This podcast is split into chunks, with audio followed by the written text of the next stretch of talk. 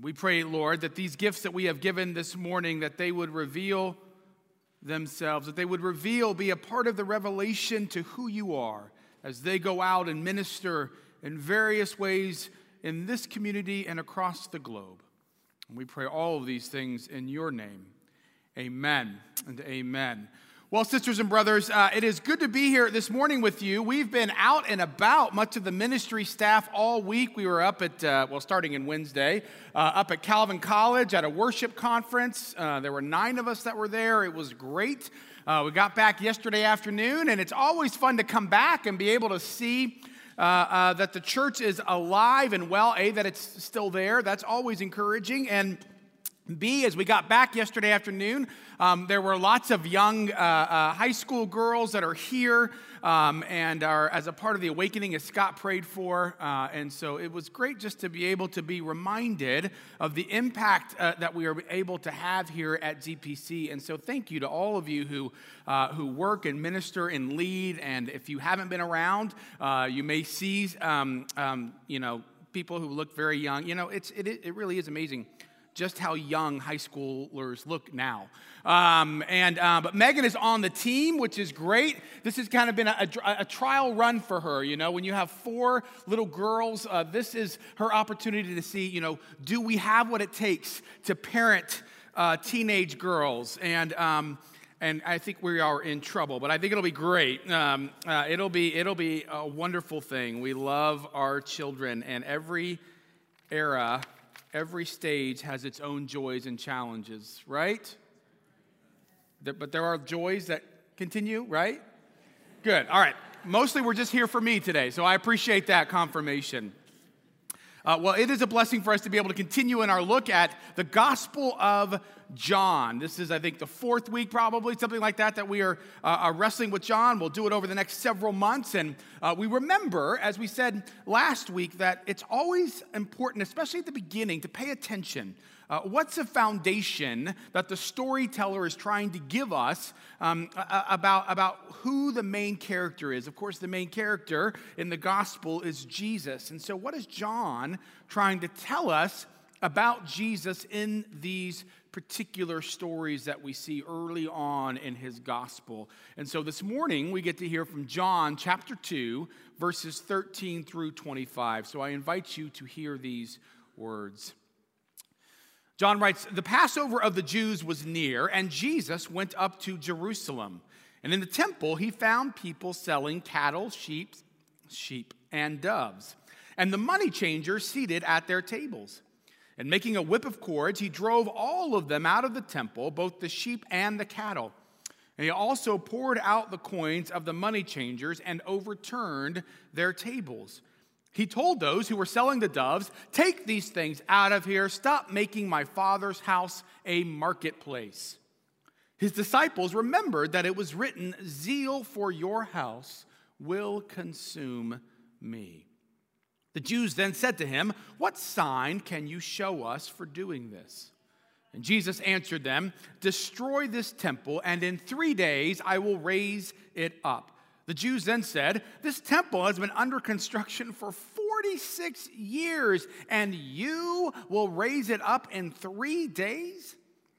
But he was speaking of the temple of his body. And after he was raised from the dead, his disciples remembered that he had said this, and they believed the scripture and the word that Jesus had spoken. When he was in Jerusalem during the Passover festival, many believed in his name because they saw the signs that he was doing. But Jesus, on his part, would not entrust himself to them because he knew all people and needed no one to testify about anyone, for he himself knew what was in everyone. Sisters and brothers in Christ, this is the word of the Lord. Thanks be to God. Let us pray. God, we do pray that you would be with us on this beautiful February day when the sun is out. Might we be reminded of your Son, Jesus the Christ. And I pray, Lord, that the words of my mouth, the meditation of all of our hearts, will be acceptable in your sight, O Lord, our strength and our Redeemer. Amen and amen.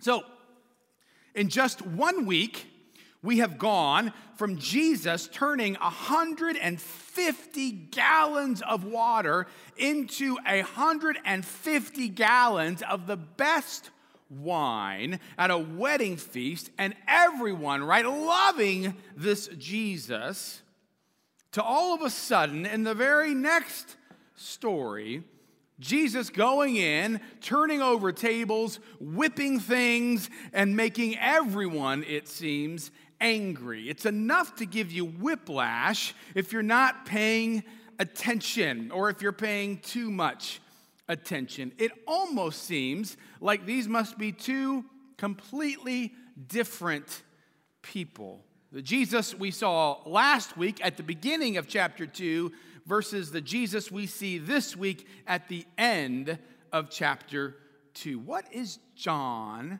trying to tell us about Jesus? One of the interesting things about these two passages is that there's actually is a connection and the connective word is and in other words in between these two stories is simply the word and which would make us think that there's not as big of a difference as we might at first have imagined. So let's go back quickly and just think through this particular story. It starts in Jerusalem, and what's happening in Jerusalem at this time is Passover, which is a high holiday. It would have been huge. Jerusalem at that time probably had about 80,000 people, and more than likely, around 300,000 more people came into the city for this high holiday, which means you had some who were really excited. There was great joy and celebration. There was chaos, but it was, you know, this wonderful kind of a holiday. But you also had the Roman authorities who would have been on edge. You know, Roman authorities were always waiting for some rabble rouser to come and try to rebel against their empire. And so there is a fair amount of both excitement and tension during high, high holiday in the city of Jerusalem. So there they are. Jesus walks into the temple area, and what he sees are animals, right? He sees uh, cattle, he sees sheep, he, see, he, he, she, he, she, he sees doves, and he sees money changers. And they're in the, the Gentile part of the temple. This is the section where the Gentiles were allowed to come and worship. And he's obviously not pleased with what he sees. But why, why are those things there in the first place? Well, they're there, of course, as you know, probably. To, to, to, go at Passover, you needed to sacrifice something. And I don't know if you know this or not, but if you want to travel 20 or 30 miles, it's a lot harder to do it with a dove on a leash.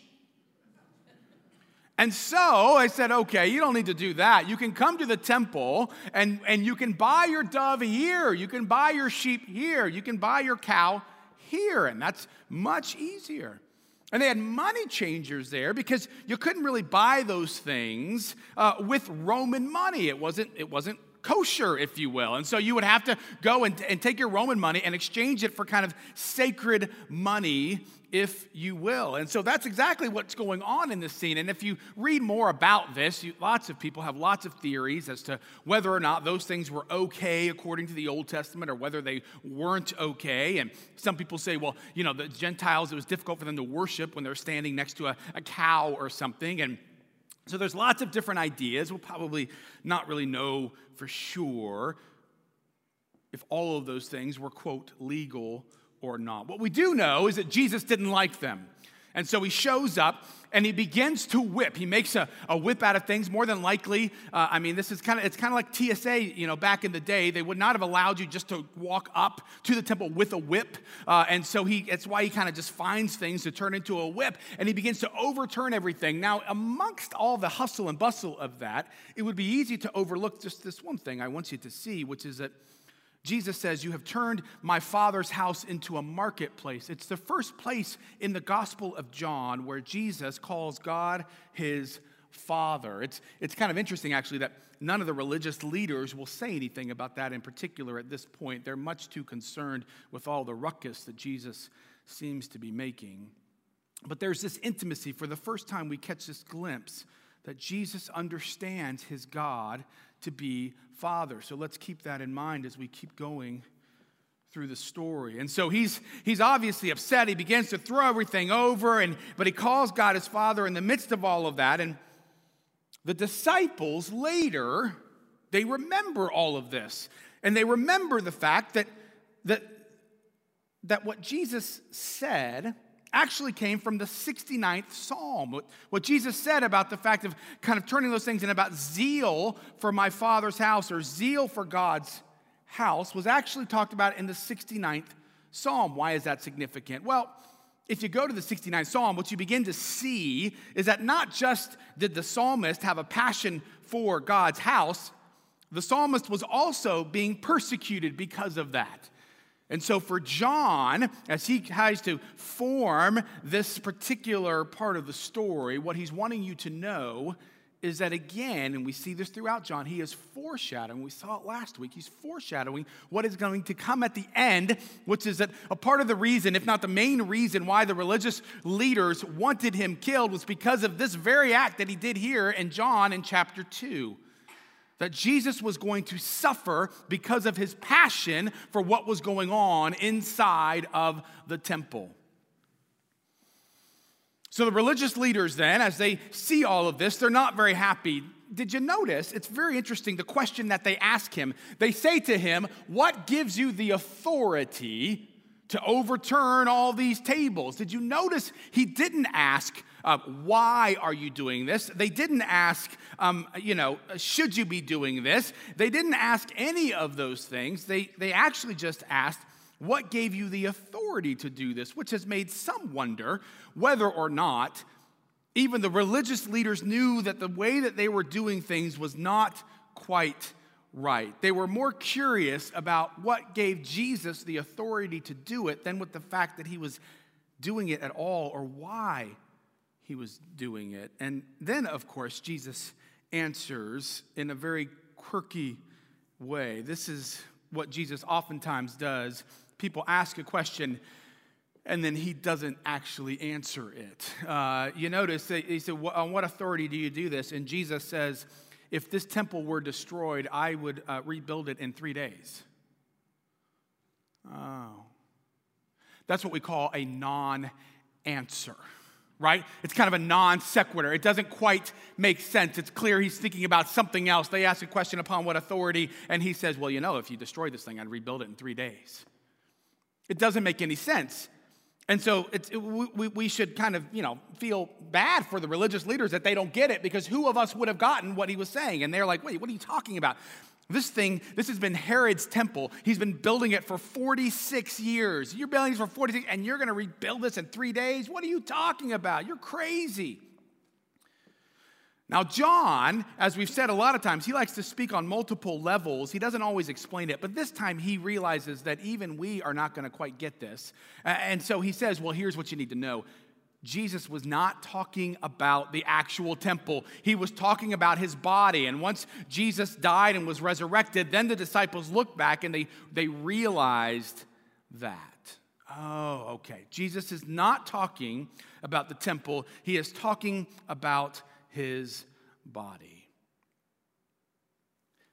Once more, Jesus is always, or John is always wanting to make sure that we can continually remember what is going to happen to Jesus. The death and the resurrection for us is always attached to how things are going in the midst of Jesus' ministry.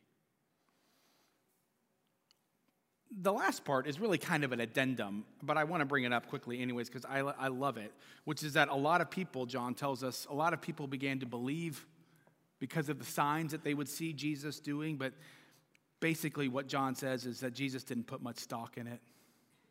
Jesus, he says, Jesus understood people, and he knew by and large that they were very mercurial, that they would, you know, one moment they would believe, and the next moment they wouldn't. And so, you know, but Jesus knew who he was, so it was okay. I love that line. Here's one of the things that you should know. For some of us, that might make us nervous to think, well, you know, what does that mean about us and Jesus? Here's what I think um, the people who really love you are the ones who know how messed up you are, and they still love you.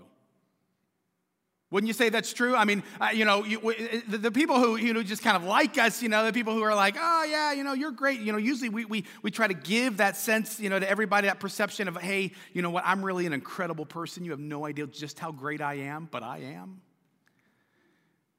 Uh, but the people who, who really love you are the ones who know, are just like, would you just be quiet? You're not nearly as great as you act like you are, and I know who you genuinely are, and yet they still love you. I love this about Jesus because what John's trying to say, of course, is A, that Jesus is God, but he's also giving us a sense that Jesus is God. Jesus knows you. And yet, as we're going to talk about here in a moment, he still loves you with great passion. And for someone like me, and maybe someone like you who knows his or her own weaknesses and inadequacies, it should give you great joy and peace to know you ain't hiding anything from Jesus. He knows you. But man, he still loves you.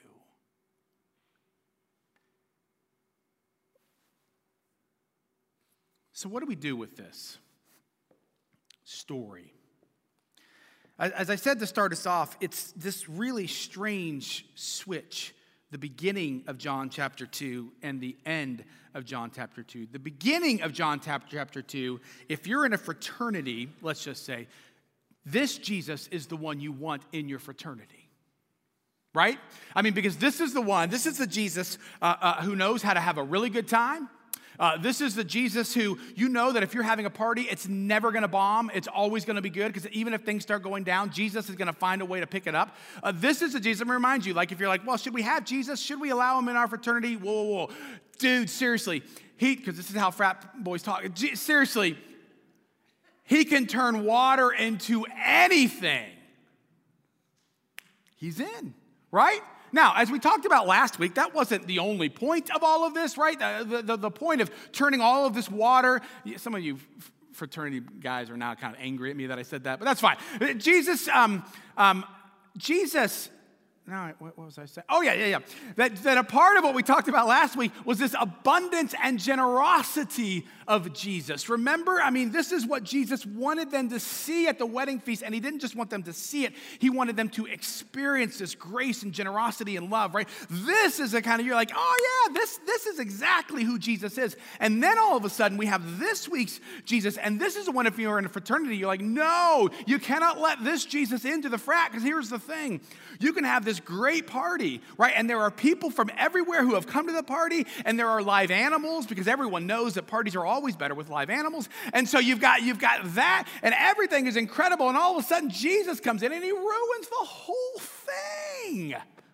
This is bummer, Jesus. No one wants that Jesus. And so, a part of what's happening here is, is as John describes Jesus, we need to say, wow, I, I, thought I had him figured out, but not quite yet, because then look at this. And one of the beautiful things about this is that, as someone has said, what we begin to understand is that Jesus is not a manageable deity.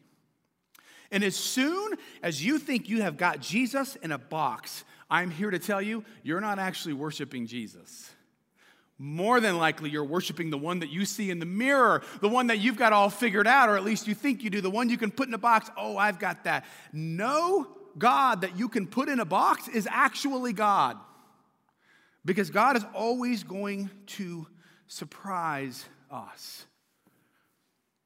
But there's something else, it seems to me, that we see about Jesus here that is really important for us to see. This is really kind of the one point that I want to make this morning, which is that Jesus, his response, his non sequitur response, the response that doesn't make sense, is probably the very key to us understanding this whole passage. See, what Jesus is saying in this line is this He is saying, no, no, no, my body is now the temple. And what that means is the temple is not as important as it used to be. You used to think that the temple was the one place where you could find God, and I am here to tell you no. In fact, Jesus is really going on and saying, You used to think that what you needed to do was to buy an animal that you could then sacrifice. And I am telling you, no. And you used to think that if you're going to worship God, that you needed to be segmented. You needed to have Gentiles over here and Jews over here. And I am saying no to that as well. What Jesus is saying when he comes in and he begins to throw everything up and he begins to whip everything in sight is what he's saying actually is that there is nothing, no temple, no animal, no money changer, nothing that is going to separate him from the people that he loves. That nothing is going to keep him from being in relationship with the people he cares about. That there is no one place where you can go, as beautiful as the temple of may be, and say, oh, that's where God is.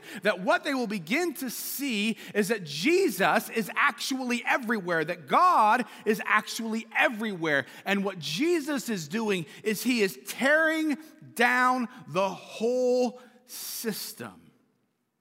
And he does it with a dramatic flair, with a ferocity and a determination, because he knows just how strong those structures are. And so he says, I am going to, with an equal amount of passion, for as strong as all these structures are, I am going to do this, I'm going to begin to overturn everything and anything that will get in the way of me and the people I love. And see, I think that's incredible news. This week, uh, I was, uh, it was earlier this week, I don't remember what day, but I was with my four little girls and we were in a parking lot. And I don't know about you, but parking lots are the most fearful place for me to be with my little children. There's just something about a parking lot, right? As soon as you see a parking lot, right, it's almost as like as soon as our children take one step onto the asphalt, they lose their minds. And they're just like, run! And they just scatter right? And it's so nerve wracking, right? And you're doing everything you can, especially when you have four. I mean, you're just like, grab something, let's go. And you're just like, hold on, right? And I get nervous because people drive crazy in parking lots, and my children are so small, so you just begin to make stuff up, right? And this is what I do with my kids. I'm like, hey, yesterday there were 500 kids that were killed in a parking lot right? And you, you, you, know, they can't Google check at this point, so it's okay. And you do anything you can just to scare them to death right? So we, we, we, we, we got to, it was actually the one at LA Fitness, if it matters to you, which parking lot it was. And we were there and when we got there, there was this really big black SUV, like a monstrous SUV, and uh, there was a person inside. She was on her phone. Okay, that's fine, whatever. And so we, you know, I was careful as we walked in. We went in, we worked out, and we came back out. And I kid you not, that person was still right there with the car on right? Which was very weird to me. It wasn't a ZPC or I looked just to make sure before I brought this story up. Hopefully she's not visiting today. And so, right now, that, now maybe it's because I only worked out for five minutes, but it's weird how long she was there. So anyway, so of course I'm going right, and again she was parked literally right next to the car, and so. So we go and, you know, I can still see the plume of smoke or exhaust, whatever kind of coming out. I'm like, all right, girls, okay, uh, be careful. And so literally, just as we're like stepping like right behind it, all of a sudden the white lights the reverse lights come on, right? I'm like, seriously, you've been here for an hour? Right? And so as soon as those come on, what do you do? You know, you're like, you're like, come on, come on, come on, come on, right? And you, you probably said it louder than that, right? And, and so I'm like, go, right? And so we were like running, right? And we go, we go, you know, we get to the other side, and I'm like, because I knew there was no way she could have seen our little kids, uh, if she could even have seen me. And so we get there uh, to the other side of the car. It felt like a long distance. Wasn't that long. I mean, it was a wide car, but it wasn't that wide. And so we got there, and I think it was my third born. She, she looked over at me and she said, she said, Daddy. I said, What? She goes, Why, why were you going like this? And I said, I hadn't even thought about that I had done that. And I said, Oh, well, I'll tell you why I did this, which is because if I saw that SUV begin to creep back even a millimeter, I was gonna smack the absolute crud out of that thing. And you know what? If there had been a whip, or a chair or a bat, I would have taken it and I would have pummeled that SUV because I am not going to let anything get in between me and these children that man I love so much. And I will do anything to protect them, and I will do anything to make sure that I can continue to be in relationship with them, and nothing, nothing is going to keep me from these kids that I love with a passion I cannot describe. And here's what I want you to know. That even more than that is the way that Jesus looks at you. And when he's sitting there in that temple, he is looking at each person that is out there. He's not thinking about the doves. He's not thinking about the sheep. He's not thinking about the cattle. He is thinking about you. And he is saying, I will whip, I will overturn, I will do anything because I don't want you to think that there is anything no wall, no sheep, no dove, no system. There is nothing that is going to keep me from you because I love you so much.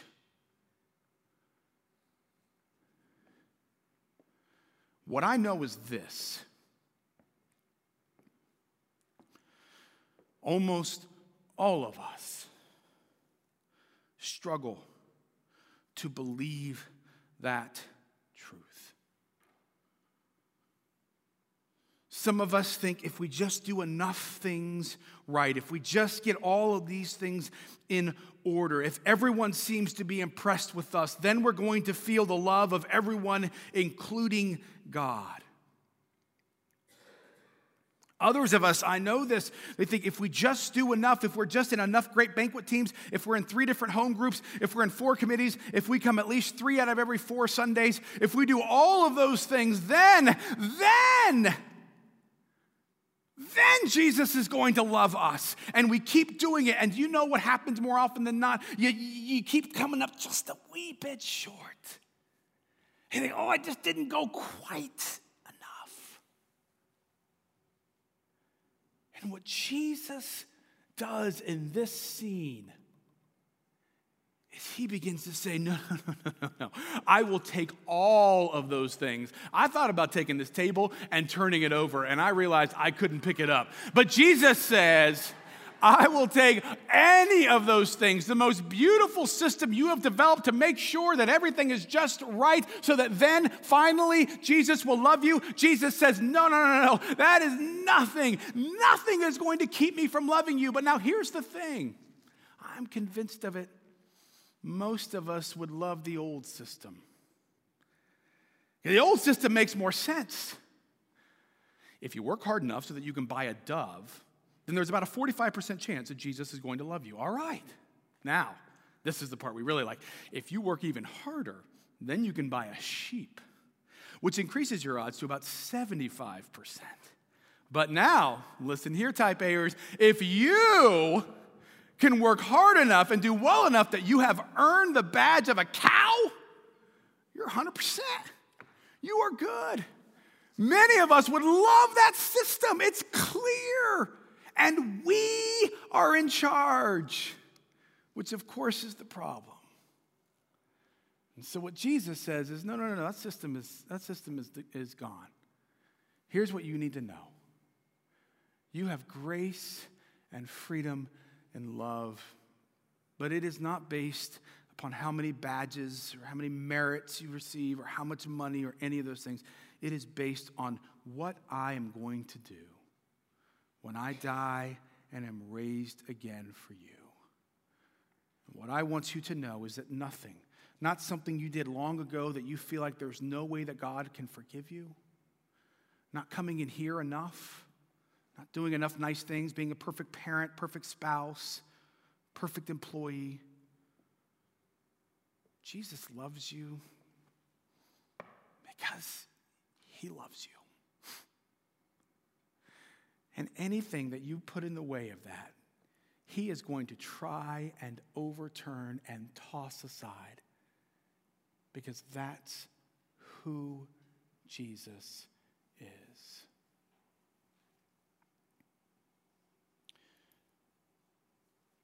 One of the things that I've been talking about is how do we move as a people from unconscious busyness to conscious habitation. It means lots of different things, but one of them I think it means is that I think that far too often we are so busy that we don't even ask why we are doing all the things that we are doing. This morning, there, there's not really a challenge per se for the week as much as just this. When you come down this morning for communion, I want this to be a time for you to create the space of quiet and reflection. And do you know, all I want you to think about is how passionately Jesus loves you. And so that's why this morning we're going to do something just a, a, wee bit differently. When you come forward, I've asked the ushers, there's two things we're going to do. One is we're not going to sing any words. There'll be some instrumental instruments, but we're not going to sing any words because I want, I want to create space. And when you come forward, the ushers are just going to say Christ's body or the communion service, Christ's body. And I want you to say this. You can say it verbally, you can say it to your own self. I want you to say, broken for me. And then, whenever you have the cup, someone's going to say Christ's blood. And I just want you to think about this shed for me. And if you have to say it that slowly, I want you to know it's okay. What's more important than us getting out of here in the next 10 minutes is you knowing beyond the shadow of a doubt that Jesus loves you so much that he will overturn anything so that you know that He died for you. And so, with that, let us pray.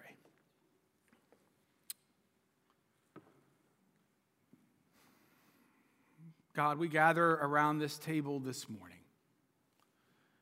And we do so in such a way that we simply create space create space that we too often do not take into the week to simply be reminded today, not of what we're supposed to do, not of what, we, uh, what else we can do, not of all the different tasks, not of any of those things, but simply to be reminded of this one thing today that you love us. And so I pray, Lord, that you would come on this bread and this cup, that your spirit would be with us that we might be fed by this knowledge and that it might change how we live and how we understand ourselves and others. It's in your name we pray. Amen.